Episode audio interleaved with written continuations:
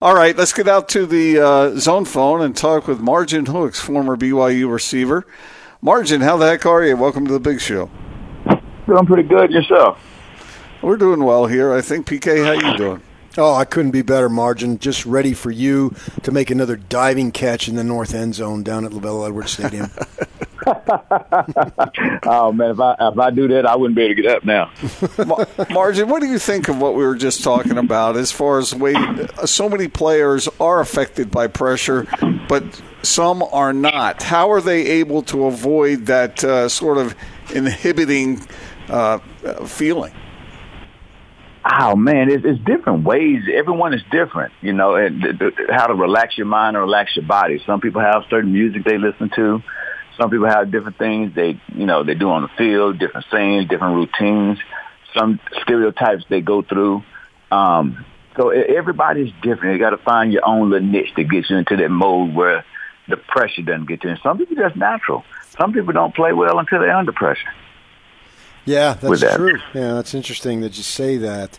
Uh, as a receiver, you know, you look at the quarterback and you have to have complete confidence in him. And when you were a receiver, or even now as you look around, whoever it might be, was it noticeable if the quarterback didn't absolutely believe he could do what he can do, and therefore that created doubt in the rest of the offense?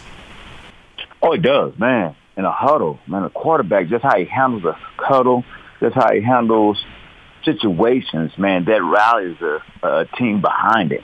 You, I mean, you can kind of sense that some doubt their ability or doubt they know what they're doing. And as a team, and you know, if you have a young team that's not necessarily experienced with that, who can kind of push the quarterback and help, you know, give the quarterback some confidence, it's it's tough. It's for it's you're in for a long season. I don't want to bring back bad memories for you, anything, Margin, but did you ever have a moment where a ball is right there for you and you dropped it? I've had a cut. You know what? I dropped three passes my entire career at BYU that I call drops.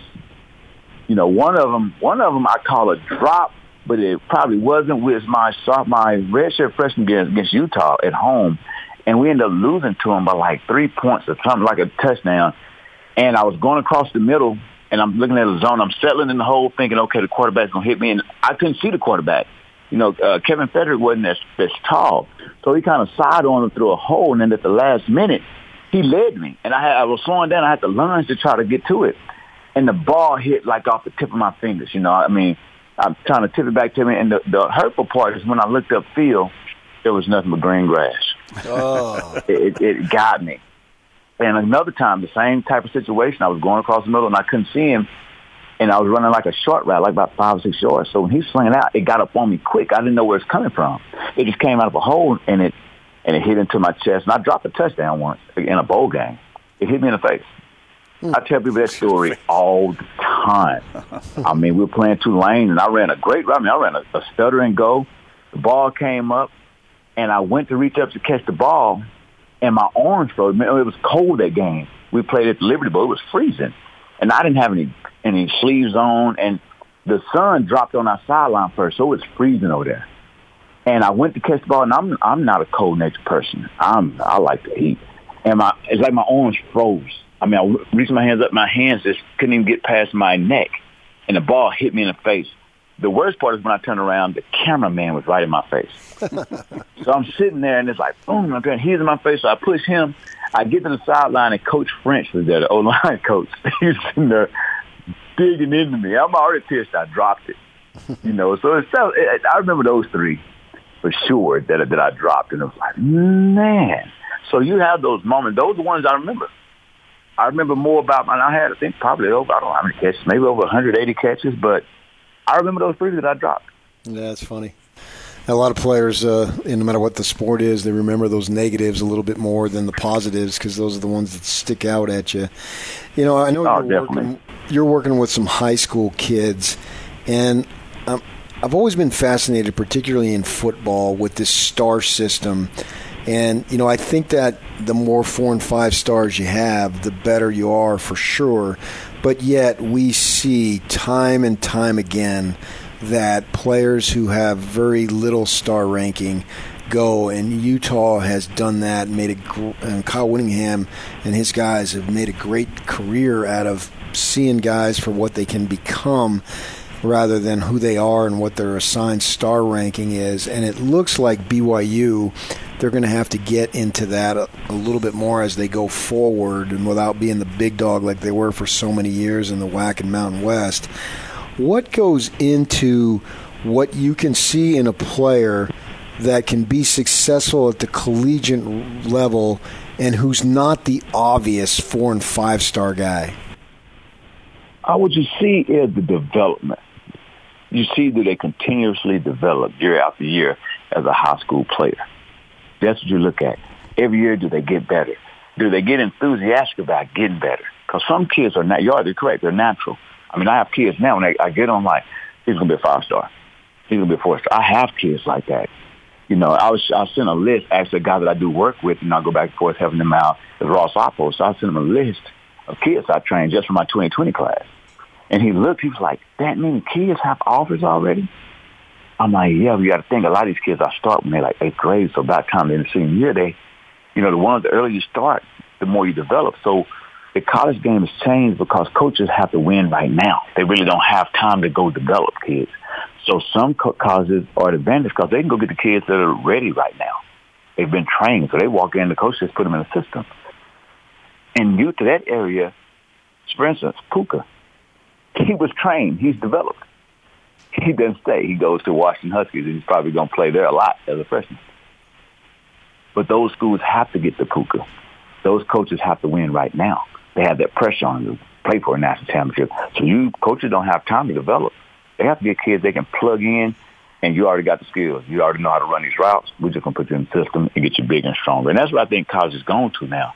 Well, we're going to get you bigger and stronger, but can you develop? Do you know how to play? A lot of times you may get a, a coach that's never played that position. You know, it's like me all of a sudden I'm a college coach and say, all right, you're going to be the O-line coach. I've never gotten down there. Now, all my roommates in college were O-linemen. I tell people still, I, I, I, that don't mean I know how to teach you how to kick step or punch, do all this stuff that the O-lineman does. And it's tough because of the game is going to can you recruit, not can you coach and develop. Can you go out here and coerce this 18-year-old, 19-year-old, or 18, 17-year-old to come to your school? You know, that's the way the business is going now. So it, it's tough. It's, and I feel it's, it's hard on coaches that have to win right now. Speaking of uh, development, uh, BYU, one of the things that we wondered about last year, Margin, was where are the playmakers on this team?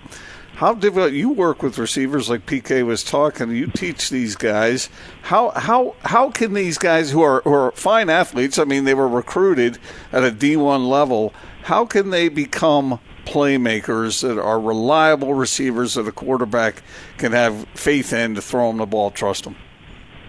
Is I think it has to do with the, the mindset and although also the demand that that coach has of his players. I don't think it, it, it's, it's, you should treat it like a business. So you can kind of weed through. There shouldn't be, I don't believe there should be some eight receiver rotation and all that. When I played, I didn't come out the game.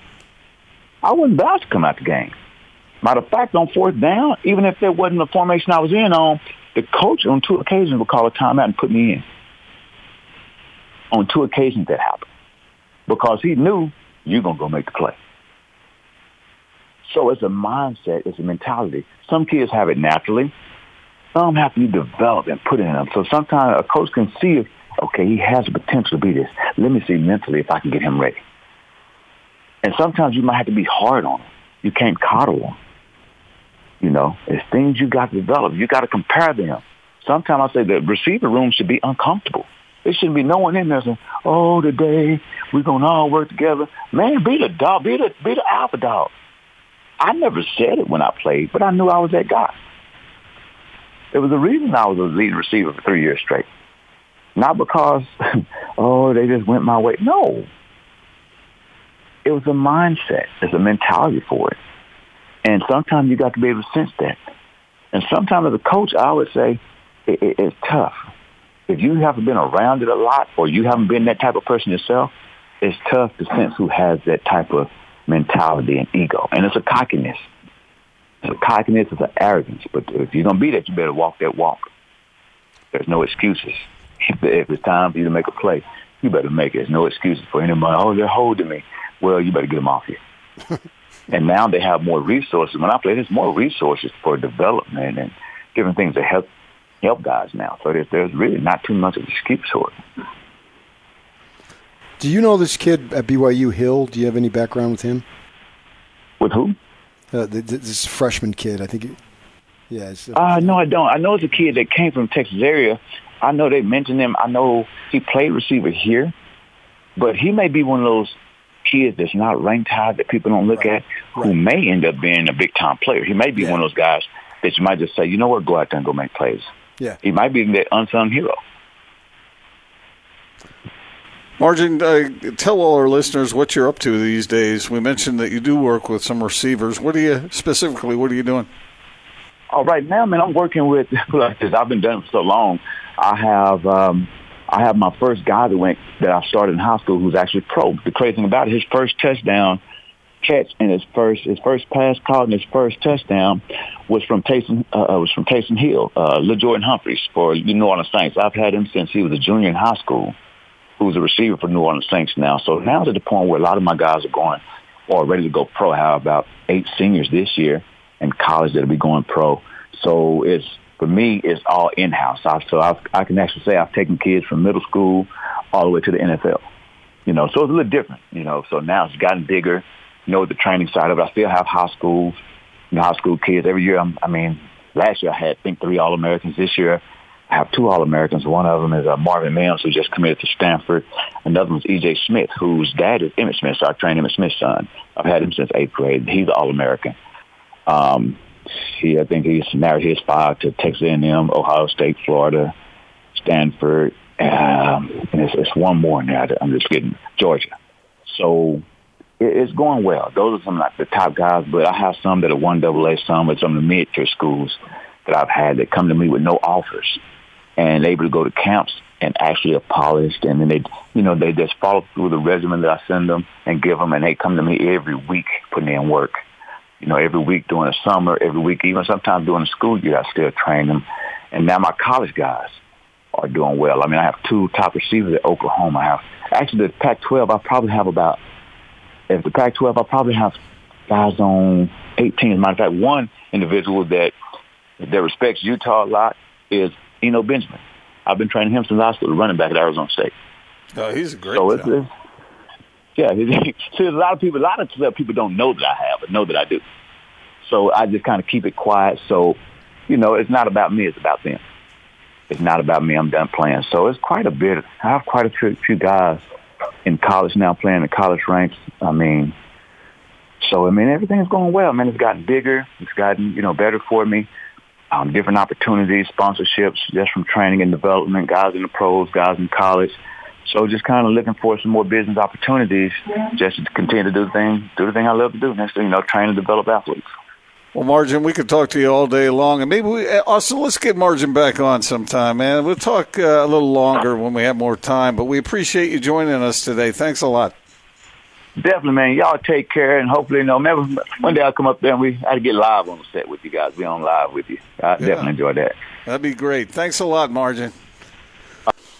Margin Hooks, former BYU receiver, now receivers coach down Texas way. Stay with us.